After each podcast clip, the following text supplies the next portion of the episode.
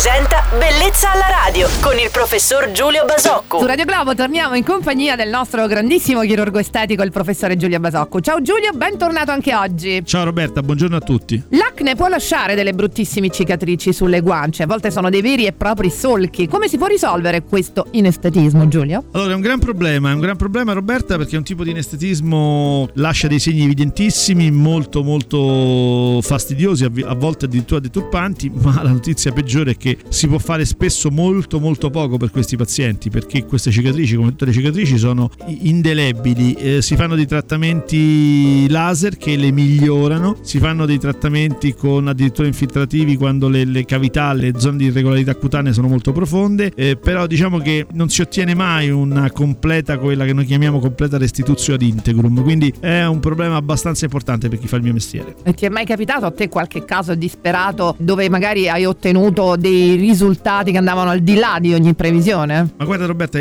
la qualità dei risultati dipende sempre dal paziente.